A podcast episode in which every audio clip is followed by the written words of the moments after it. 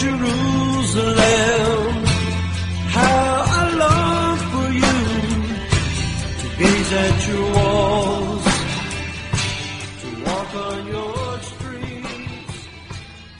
Shalom and welcome to this week's Living Torah. Before we get into the Torah portion, uh, my thanks to uh, Larry and Leanne up in Bassett, Virginia area, Grassy Creek, where uh, Barry Phillips' old stomping grounds there.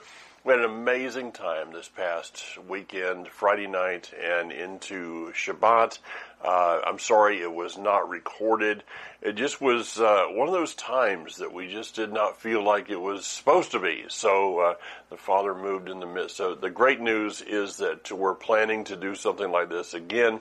Not sure how soon it's going to be, but uh, we will keep you informed in that. Uh, also, going to be right now kind of looking toward uh, Revive.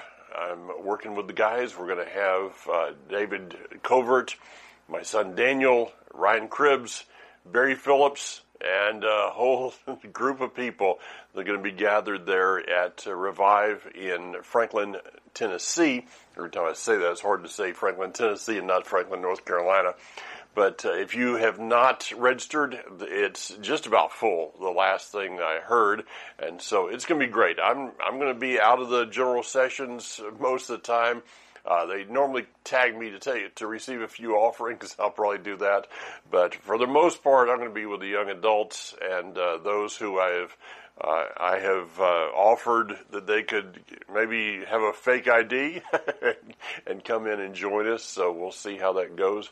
A uh, number of things on the schedule coming up in uh, in the, the, coming months. So a lot going on right now. The Connect Israel tour. We are within just a couple of people of being totally full. Okay, we have a full tour right now, but we we uh, I, I, could fit in. I'd have to call and and uh, email get some some extra rooms. But for right now, it looks like we've got uh, a, a full tour. A great group of people going.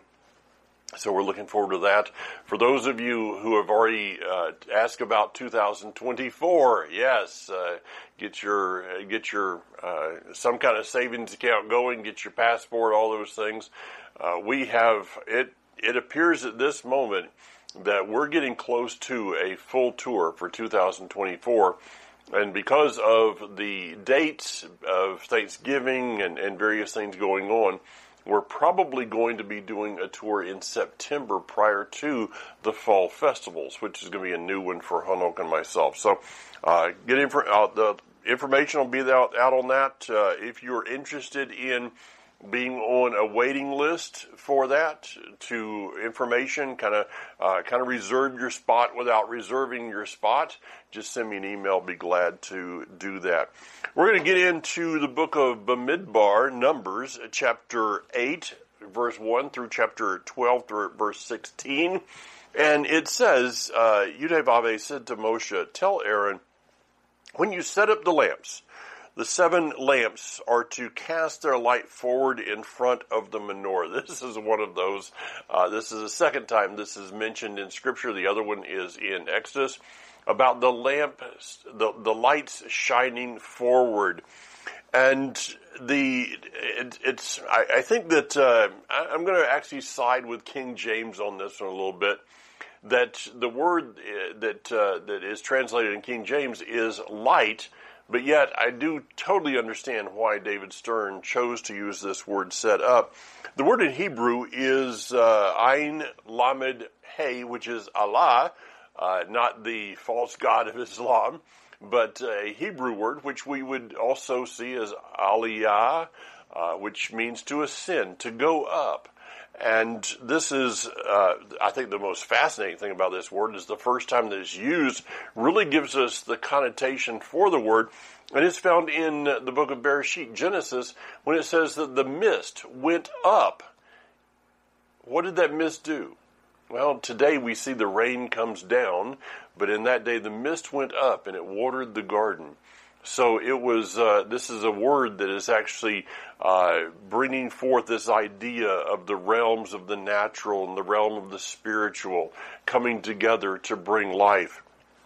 Of course, anytime we talk about the menorah, which is one of my favorite subjects regarding the tabernacle, out of a lot of favorite subjects, I, I got that. But we'd have to go over to Isaiah chapter 11, and it says that a shoot will go forth from the trunk of Jesse. And it is the, what is called the seven spirits of Yud Vavhe and at Life Assembly, as well as in uh, at House of David, and I think a couple of other congregations I know of. Uh, I know we actually light the menorah, asking that the Father would give us the seven spirits, and of course, this is you know one of those areas we could talk about that uh, he, he is revealed to us in seven different ways. This doesn't make him seven different gods, but it is seven different revelations of who he is. And these seven spirits, if we study these, uh, these seven, it is the completion of everything that we would need in life. Everything from his, just him, him, his person resting upon us. When you read the, the seven spirits that are listed there in Isaiah 11, at first you think, wait a minute, it's only six. But the, it begins with the relationship with him, with the person of Yud-Heh-Vav-Heh and goes all the way through these to the uh, the spirit of fear of him, of reverencing him, and everything that is between those, the wisdom, the knowledge, the understanding, all of those things. There, that is what is is like the the. It's like the meat between the two pieces of bread. You need both. But everything that we need for our lives, wisdom, understanding, counsel, all of that is right there within the, in the, the understanding of who He is, but also having a reverent fear of Him and never losing that. Um, it says that the light is to shine forward, and I, I still it kind of brings a, a little bit of a a smile to my face the first time I was standing with Moshe Kempinski in Israel, and I said, "What does this mean? Is this actually what it means in Hebrew?" And, and he looked at me and he said, "Where where did you see that? Where? Yes, that's what it actually means." And uh, it was a revelation for him as well as many other people that the the menorah is this wonderful picture to us that uh, I think it's in Psalm 119 that his his uh, his lamp and his light is to be it is to shine upon our forward progress in life. That we are uh, we are to always be moving forward. And if we if we decide to go backwards we're going to do so in uh, in in darkness you think about driving your car. You turn the headlights on. What are they called? Headlights. Why? Because the car manufacturer has just figured out that uh, you're going to be driving the car more in drive than you're going to be in reverse. You know, if, if you happen to, to come up on a dead end or something, yes, there are lights, but they don't shine very far because the manufacturer of the car understands you bought that car to take you forward in life, and the menorah is telling us that the Father gives us the light to move us forward. But it's interesting if we look at the picture that is here of it says that the light is to shine forward. So what is forward in the tabernacle? If we see that the menorah is on the uh, the left side, if we were looking at it, you could see the menorah on the left. Well, what's on the right side? It is the bread of presence the table of showbread, which is known as the bread of faces. So the menorah and all that the menorah is, is actually there to illuminate the face of Messiah and bring us the revelation of who he is, which if we take that over into, uh, into Revelation chapters 1, 2, and 3, and we le- read about the seven kahalim, the seven kahal, the seven congregations. What is, what is happening here?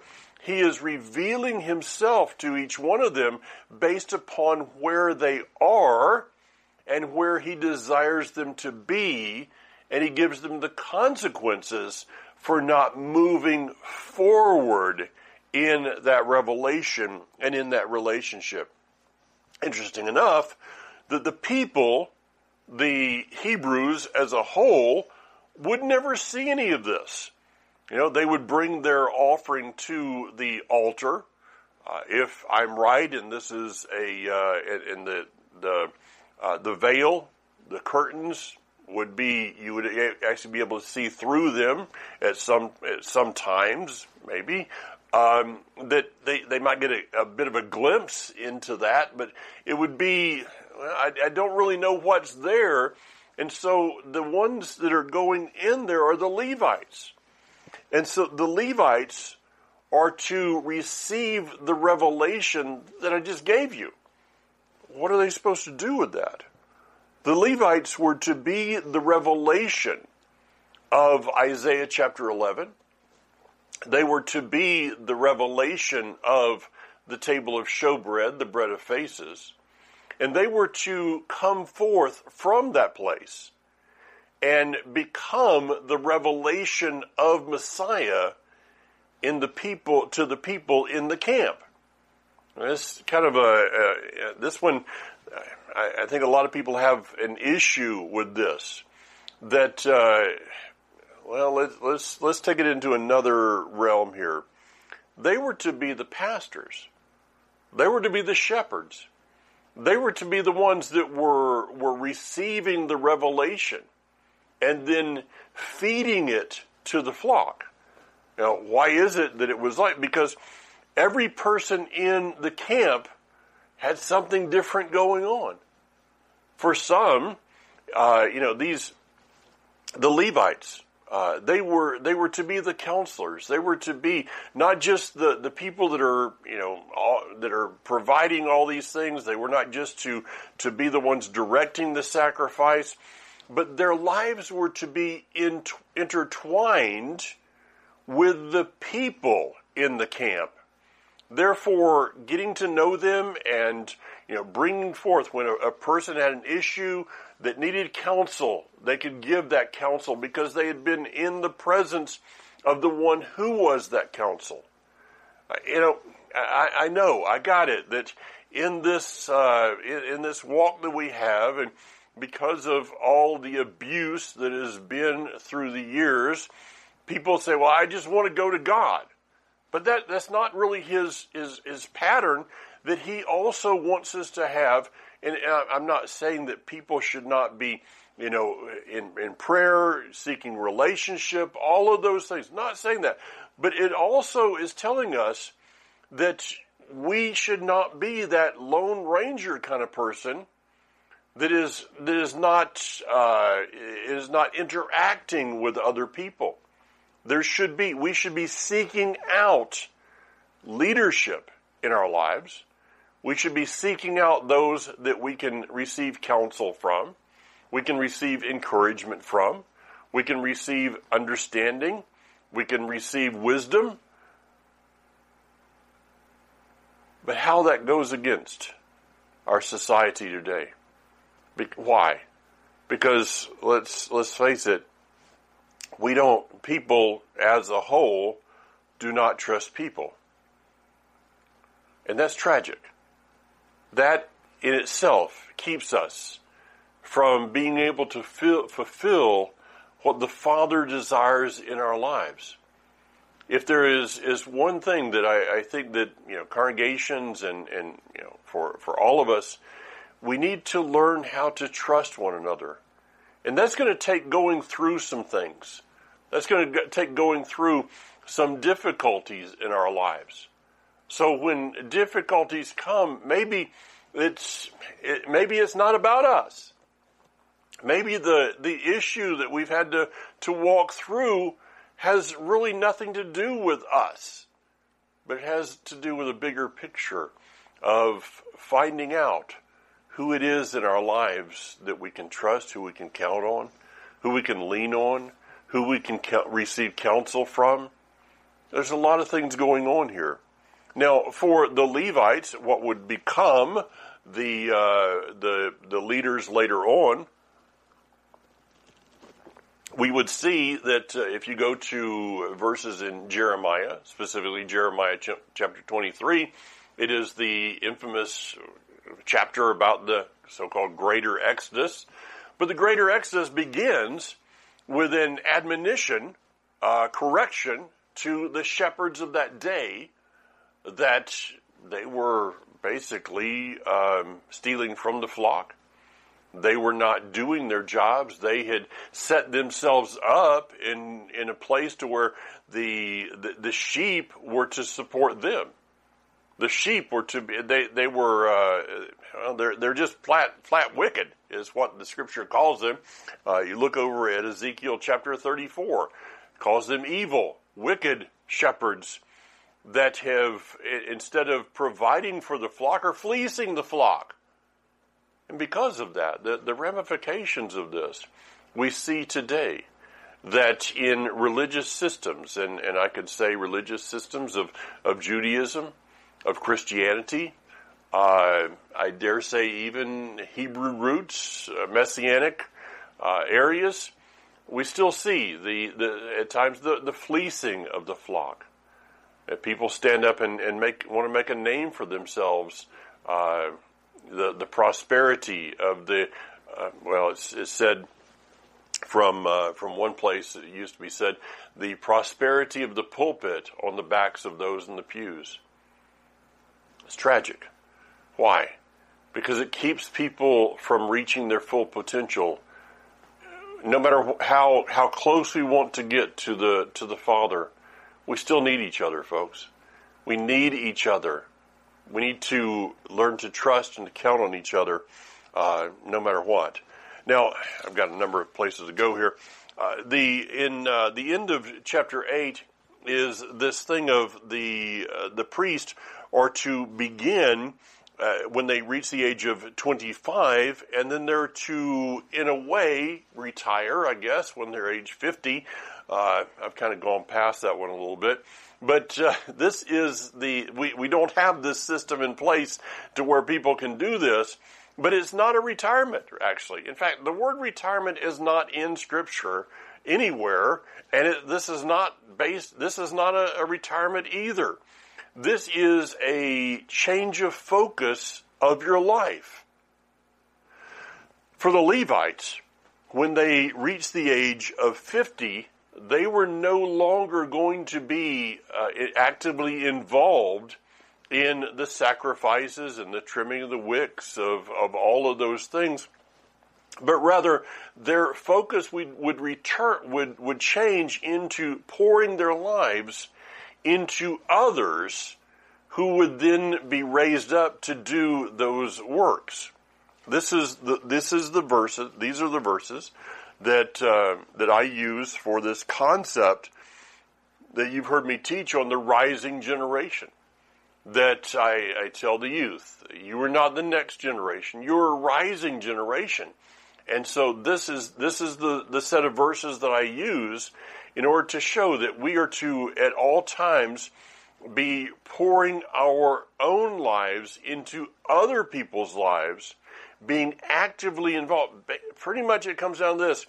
We are to be working ourselves out of a job. That's what parenting is. Uh, parents, it's as difficult as it is, your job is to work yourself out of a job. And so if your children are, you know, uh, are adults or, or farther along and they're still acting like children, well, you need to go back and fix some things. Work yourself out of a job to where you just kind of, you know, you're there to provide wisdom. You're there to provide nurturing. You're, you're there to provide, uh, you know, whatever they may need. But it's not that they are leaning on you, but it's more of it's a change of conversation. Uh, in that, I I had the I've got this amazing opportunity now in Life on Purpose, and if you've never listened to or watched Life on Purpose, I, I just the, this episode this this past uh, I, actually we recorded it last night, and it's uploading as, as I speak right now. Um, it was as when I turned it off, I, I think it was Ryan that said that's my favorite program we talked about the, the, the working of the Holy Spirit in our lives, and then all of a sudden it was like the Father just invaded it, the, the our conversation, and had done so much in our lives, and we just began to brag upon Him. Uh, it was an amazing, amazing time. But what I'm get, what I'm loving is I look back over. Uh, it's been almost a year that we've had this program. We did episode number 35 last night and I'm actually I'm trying to work myself out of a job. Uh, I'm I'm able to just sit back and, and do more watching what's going on than have to be actively involved in the conversation. Uh, it's it's just an amazing thing that this is the set of verses that I use for that. Now it uh, it goes on and says and talks about the the moving of the cloud in uh, chapter 9 again, verse, I'm going to read uh, verses 22 and 23.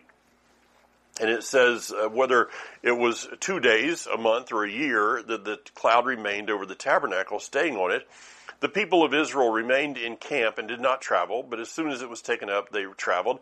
At Yudhevavhe's order, they camped. At Yudhevavhe's order, they traveled, and they did what Yudhevavhe had charged them to do through, through Moshe. Okay? Again, this, this earthly relationship that is, that is part of our heavenly relationship. He never takes us away from that. He always places us within those things of relationships upon this earth are very important for our relationship with Him. I think that the, the greater our relationship with each other, the greater our relationship will be with Him. Now, this this is a, a, very simple thing that we should we need to make sure that we're moving with the cloud and not with a formula. What do I mean by that? Uh, I, as well as you, have gone through the last twenty something years of uh, you know this is going to happen, and there's and I'm not speaking against anyone uh, regarding this, but you know I, I go back to you know 88 reasons why Messiah would return in 88, followed by 89 reasons he will return in 89. Uh, I, I, don't make fun of anybody that is that, that is looking forward to Messiah's return. I do believe that if you set a date then you've gone outside of the boundaries that the scripture tells us. Uh, we're not to, to set dates specifically and then say, well, this is how it's going to be. No. And that doesn't mean we can't come up with some, some timelines and things like that, that that show us that yes, we're in, I believe we're in that time, but when, you know, in, in the, the wilderness, I'm kind of thinking, that there was probably somebody there that said, you know, I've, I've got this figured out. But we moved after we, we camped, and then it was two days, and then the next time it was this amount of days, and then we stepped, stayed this amount of days, and I figured out a formula for it. And I now know when we're going to be moving the next time and which direction we're going to go. Uh, no, no. Any time that we that we get a formula, it, he somehow just kind of says, no, that's not the way it should be. So be careful. Be careful of formulas for anything in our lives, especially anything that has to do with our relationship with the Almighty. Um, he's kind of like the anti-formula one, and is anytime you got one, he's going to do something to mess it up.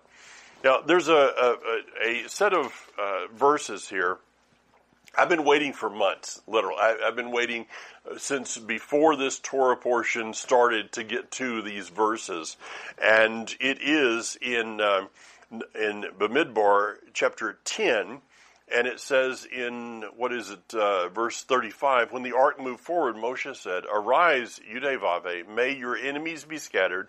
Let those who hate you flee before you." When it stopped, he said, "Return, Yudevave." Of the many, many thousands of Israel. Now, what is interesting about this set of verses is that it is bracketed, and it's bracketed with inverted nuns. Uh, you can go online and you can do your own set. It goes on forever, it seems like, with these inverted nuns. But this is a uh, a very interesting set of verses with these inverted noons. Those that say, well,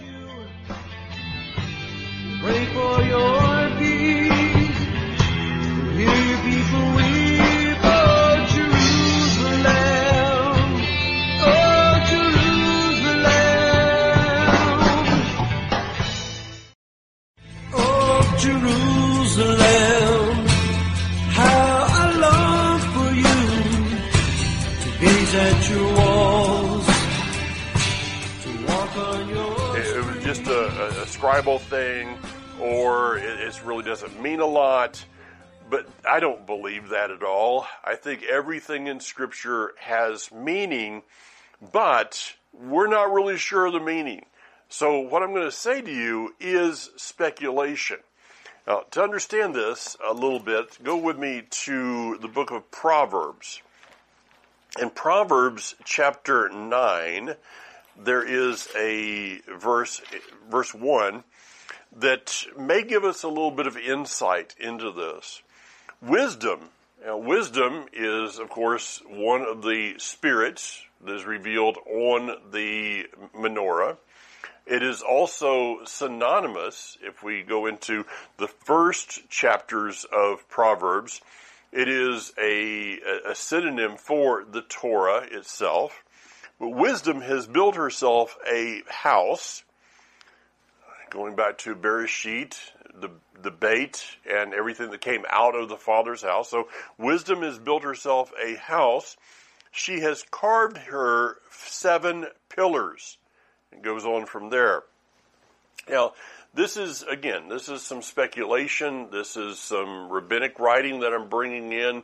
I, I'm not teaching any of this as doctrine, but it is taught based upon this verse of Proverbs 9 1, going back, that this is an insight into the verses of Bamidbar chapter 10 and the inverted noons that the Torah does not actually have five books, but it is seven books. Mm, okay, let's let's take that apart now. That there is a hidden book. It is taught that that book will only be revealed at the uh, with Messiah. That that book of the Torah will be revealed at the manifestation of specifically, and I'm kind of adding some of my own theology here, the manifestation of Messiah ben David, Messiah the son of David, the conquering king. Now, where do we go from there? That these, if, if that is true, then the book of Bamidbar is actually two books. One that is prior to Bamidbar chapter 10, verse 35, where the inverted noon is, and the other one starting in chapter 11, where the other inverted noon is, and then that would there would be a book that is within the inverted noons, and that would be that would give us seven books of the Torah. An interesting thought here's here's another, and this is this kind of runs down my own uh, some of my own thinking here. Again, I'm I'm speculating, I mean, and I don't know if I'm right or wrong. I'll find out in the end. But there is an idea that these verses are floating, and they can the the bracketing of these verses, what is happening within these verses, can be taken out and placed any time in the history of exile. Uh, consider that one for a moment. Let me, let me explain. That these verses can be used and there can they can they can be the the brackets over the time of uh, of Haman. That there is that that he is these are sections of time in which it appears that, that he enters into that moment in time in a very unique manner. So these these inverted noons can be bracketed around the time of Babylon. They could actually go back backwards in scripture because there's no real, you know, to to him there is no past, present and future, there is just present. Everything to Yudhe is present. And so these verses can be can can float back to the time of of Noah with the ark. They can go to the time of Egypt. And we can see that no matter what it is, no matter how dark it is, even during the time like the Shoah of the Holocaust, World War II, the time of the Inquisition, various ish, various times in history, we see after we go through it all that though it looked very dark and that maybe uh, he he was not, it did not appear that he was working to scatter the enemies and to make those who hate him flee. But as we look through and we see, we, we look at history in the rear view mirror, I mean, go think about it. I was, we, we had to, we were at the VA hospital yesterday. Thank you for those who have been uh, praying for Kathy, those who have sent uh, uh, you know, your, uh, your, your prayers, emails saying you were praying. Uh, again, I, I can't go into a lot of the specifics, but she's she's on the mend. Um, as I was I was I was going to, to get the car yesterday, I walked by a gentleman, and you know it's it's you go to a VA hospital and um, it's a sad situation with a lot of people. But this gentleman was walking toward me, and I, I love to see the different hats that people are wearing. You know, there's of course the different branches of service, but uh, then you will see those that have a Vietnam hat and some that have Desert Storm or Desert Shield. Uh, the thing that you don't see very often anymore at the VA is World War II. And I looked up, and this gentleman, uh, obviously probably in his 80s, was looked like he's in fairly good health for for where he was at. Um, he was walking toward me with a World War II hat on, and I just the the emotion that I felt in that moment to see this man and and to consider just in in this brief time that I saw him, I just considered all the things that he had seen in his life, all the things he had been through that he had been part of this war, uh, that in the midst of it, I mean, people had to be asking, as they were in in the uh, the concentration camps, where is God? Where is He? Where where are the verses of "I've never seen the righteous forsaken, his seed begging for bread"? Where is the protection of Psalm ninety one? Where is the, the, the one who says that he will make our enemies flee from us? Where, where is he at in this dark time? But now we get on the other side and we see that he was right there in the midst of people. We, we, we can hear and read the, the stories of the, the Anne Franks and the Corrie ten Booms and, and, and all the things that were happening as the Father was pouring out of His Spirit through people to destroy the evil of that day and then make a way for other things to happen. We, we all know the birth of Israel came out of World War II. It came out of the Shoah. It came out of the Holocaust. And so where was he? He was right there in the midst. So these, these words are these are verses that can can be taken and kind of floating into every aspect, every place of history. We will be able to see that the that the, that that event, that moment in time, that period of time, always was bracketed within those inverted noons. Now the noon is a is a fast, fascinating letter. It literally means life, but if if we look at that letter, we could almost get this idea of of two. And I didn't read this one. I'm just kind of this is on the fly here. Uh, of two arms that are reaching out. The noon is the end of the noon would literally be like uh, like a yod. It is a yod with a longer staff on it. Ah, we can go somewhere there. So the yod is the hand. So these inverted noons are almost as if the Father is saying, around this moment in time that you're going through, around this this this tragedy that you are going through or have gone through or will go through look for my arms look for me because I've got you. I'm bracketing this time and I'm holding you.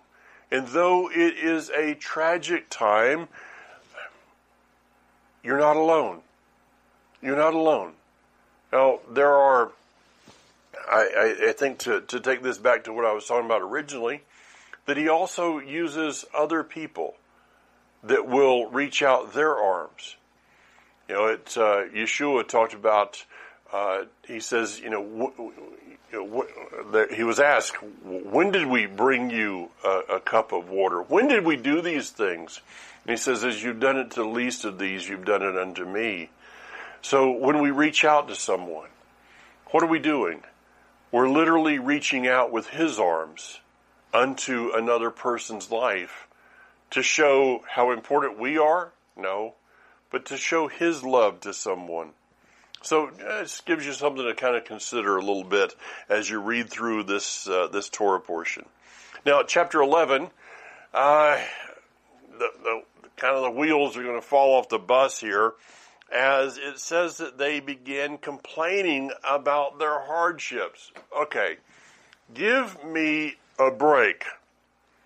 As we read through these, the, this, this, them being directed through the wilderness, there is a pillar of fire by night, a cloud by day, which is directing them from place to place every day they get up and there's manna on the ground, except on Shabbat, and they've been given an extra portion on the sixth day in order to hold them through on the, on the Shabbat. So they don't have to go to the grocery store. They don't have to go out and forage for food. Uh, there is a there is a river that is following them from Mount Sinai. So they don't have to go out and find their water. They don't have to dig wells. It's all provided for them. Uh, their their clothing is not wearing out. Their shoes are not wearing out. There is no disease in the camp. So would someone please point out to me the hardships that they're complaining about. I've taught on this so many times. The verses of Isaiah that he talks about those who complain, I will teach them a lesson. I think that sometimes, maybe more often than sometimes, the things that we go through in our lives are brought on by our own complaining. Wouldn't that be something? that the issues that we deal with, maybe you're going, maybe you go through a, a, a time of financial hardship and, and find out later on uh, when you when you look at it in the brackets, well, the reason he put me there is because I was complaining about what was going on over here. Yeah, maybe a lot of things in life is that we reap what we sow, and that the complaining and grumbling about things that, let's face it, folks, I'm speaking specifically to Americans, uh, that which people in the United States complain about is what many in other countries would think is the greatest riches. Why is it that we have people trying to get over the border of the United States? Because of what they, I, I, I got the political thing. I'm not going there but for the most part, what is it? Why is it that people break into this country? Who's trying to break into Russia? Who's trying to break into Cuba? I, I have never read a single report, I don't think, of anyone trying to break into North Korea. It just doesn't happen. That which we take for granted on a daily basis is that which people will will give their lives to try to achieve. They'll put their own life at risk just to have a taste of what many people here in the United States grumble and complain about on a daily basis. Well, I, I just, yeah, I mean, I had to, to buy the branded toilet paper that I don't like. Really? You, you want to go with that one? You really want to go with that? I had to, you know, I just that the the bread that I like to eat, they just don't have it anymore. You you want to go with that one? Or you want to be thankful for whatever we have? Uh, he he's I'll give you an insight into. Uh, there's a lot of things I don't know about uh, about the Almighty, about our Creator, but there's a couple things that I have figured out. Number one is He responds better to thanksgiving than He does to complaining. Now he they go on. It's it's, it's the mixed multitude, the mixed crowd. Uh, Okay, the mixed crowd. This is this has been blamed. This is now blamed on the Egyptians that were grafted in, adopted into the family. You know, the the mixed multitude that left Egypt is them that's causing all the problems.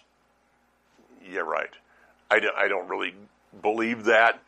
It's it's more of a mixed multitude of those who are thanks who, who are thankful and those that are complaining and I'm not sure that uh, that their their uh, their nation of birth really had much to do with that. It was their attitude. There was a mixed crowd regarding the attitude of people, and it's because you know when it says that when you go back and read it, uh, all the things that they had, well, you know, the the Hebrews had those same things too. Okay, but uh, they they also had hardships in the in in Egypt. They're not remembering that very well. So, what's the essence of this? It is it is uh, summed up in a couple of verse in a couple of words here in verse five. We remember the fish we used to eat in Egypt. It cost us nothing. Ah, insight into the motivation it cost us nothing. There were no responsibilities.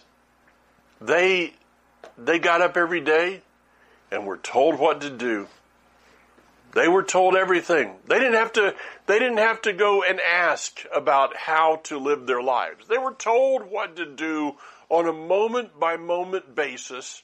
And if they did not do what they were told to do, they came in with stripes on their back that evening. But then they receive the Torah. And what does the Torah do? The Torah makes us think. It makes us act responsibly. It, it asks us to be responsible. Uh, it, it's simple to go in to, to eat kosher. This is nothing against kosher restaurants, but it's it's easy to eat kosher in a kosher restaurant if I go to, there's one over in, in Greenville. There's there's a few. I mean, I, uh, I go to Israel, and I don't have to think at all when I'm when I'm in Israel. Uh, I go to the to the restaurant. I'm at the buffet at the Shah Shomron or the Lev Yerushalayim or wherever I'm at. I don't have to go to anybody and ask anything. I just eat. There's no responsibility there. But when I'm in America, I have to I have to ask some questions. I have to ask: Are the are the refried beans do you do you use lard? I have to ask: Are the what's what's in the the tamales? I have to ask all these different things.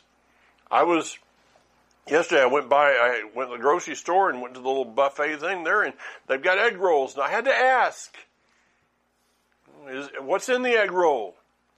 If I was in Israel, I wouldn't have to ask what's in the egg roll because there's no responsibility. So, what were they doing? They were saying, We think we are looking at the life that we did not have any responsibilities. But they also didn't have any the blessings of miracles, did they? See, with responsibility, with embracing responsibility, comes the embracing of blessings. Now, the, the chapter goes on and talks about the quail. and th- this is kind of one of those almost funny, has some, some kind of funny thoughts to it here. But the, at the end of their time of grumbling and complaining, the Almighty says, okay, you want meat? All right, I'm going to give you meat. And they're like, yes, hamburgers, quail, whatever. We're going to get some meat. No more of this old, you know, this this detestable stuff called manna, this angel food that that tastes like sweet coriander. No, no more that. We're going to get some quail, and they're all, you know, they're they're all excited about their the time of quail that's coming. They start preparing for quail. Well, let's go down to verse 33. But while the meat was still in their mouth, before they had chewed it up, the anger of Yudhevave flared up against the people, and Yudhevave struck the people with a terrible plague. He will give us out of our grumbling and complaining. And at first, we might think, wow, I got my way. Yeah, I got I got my way. You ever did that with your children? And, in growing, they, they they bothered you so much that you finally said, "Okay, if that's what you want, then I'm going to let you have it." But you know the consequences on the other end. And you know the consequences are going to be such that they're going to come back and say, Why didn't you tell us no in the first place? I did.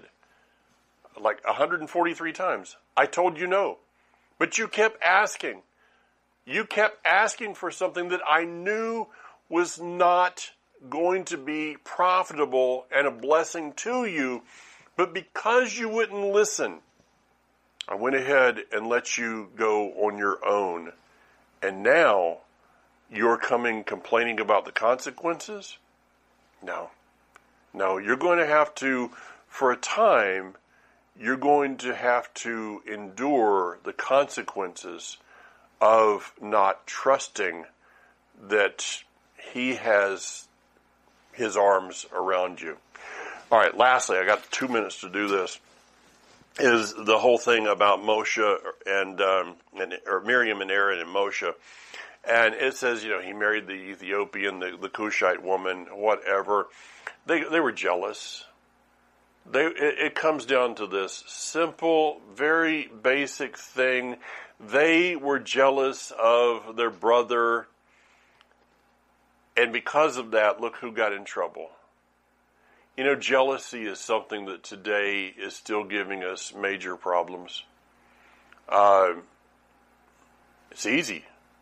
I mean, I can look around and see uh, congregations that are bigger than mine, ministries that are bigger. Okay, well, maybe maybe that's maybe people are given things to test me to see if I will be jealous. And maybe jealousy of what the Father has given to someone else is a blockage for us receiving the blessing. I, I, I, saw this years ago with a friend of mine who had he sold it now a yellow Corvette. It's like, wow, I don't have a yellow Corvette. I wouldn't want a yellow Corvette if I if I could afford one. I, I don't like Corvettes to begin with.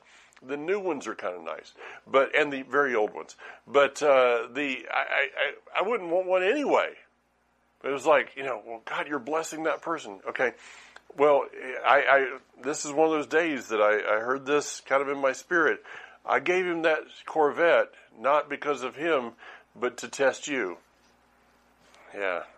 What is it that you're jealous over in someone else's life? Maybe that jealousy is that which is blocking the blessings from flowing into your life. Principle for life. Do not become jealous over someone else's blessings. Celebrate their blessings. For maybe in celebrating those blessings, you're going to unlock the blessings in your own life. Well, Shabbat Shalom, Shavua Tov. Have a blessed, prosperous week. Bezrat Hashem, God willing. See you again next week. And you know what I'm going to say. Until then, as always, be strong.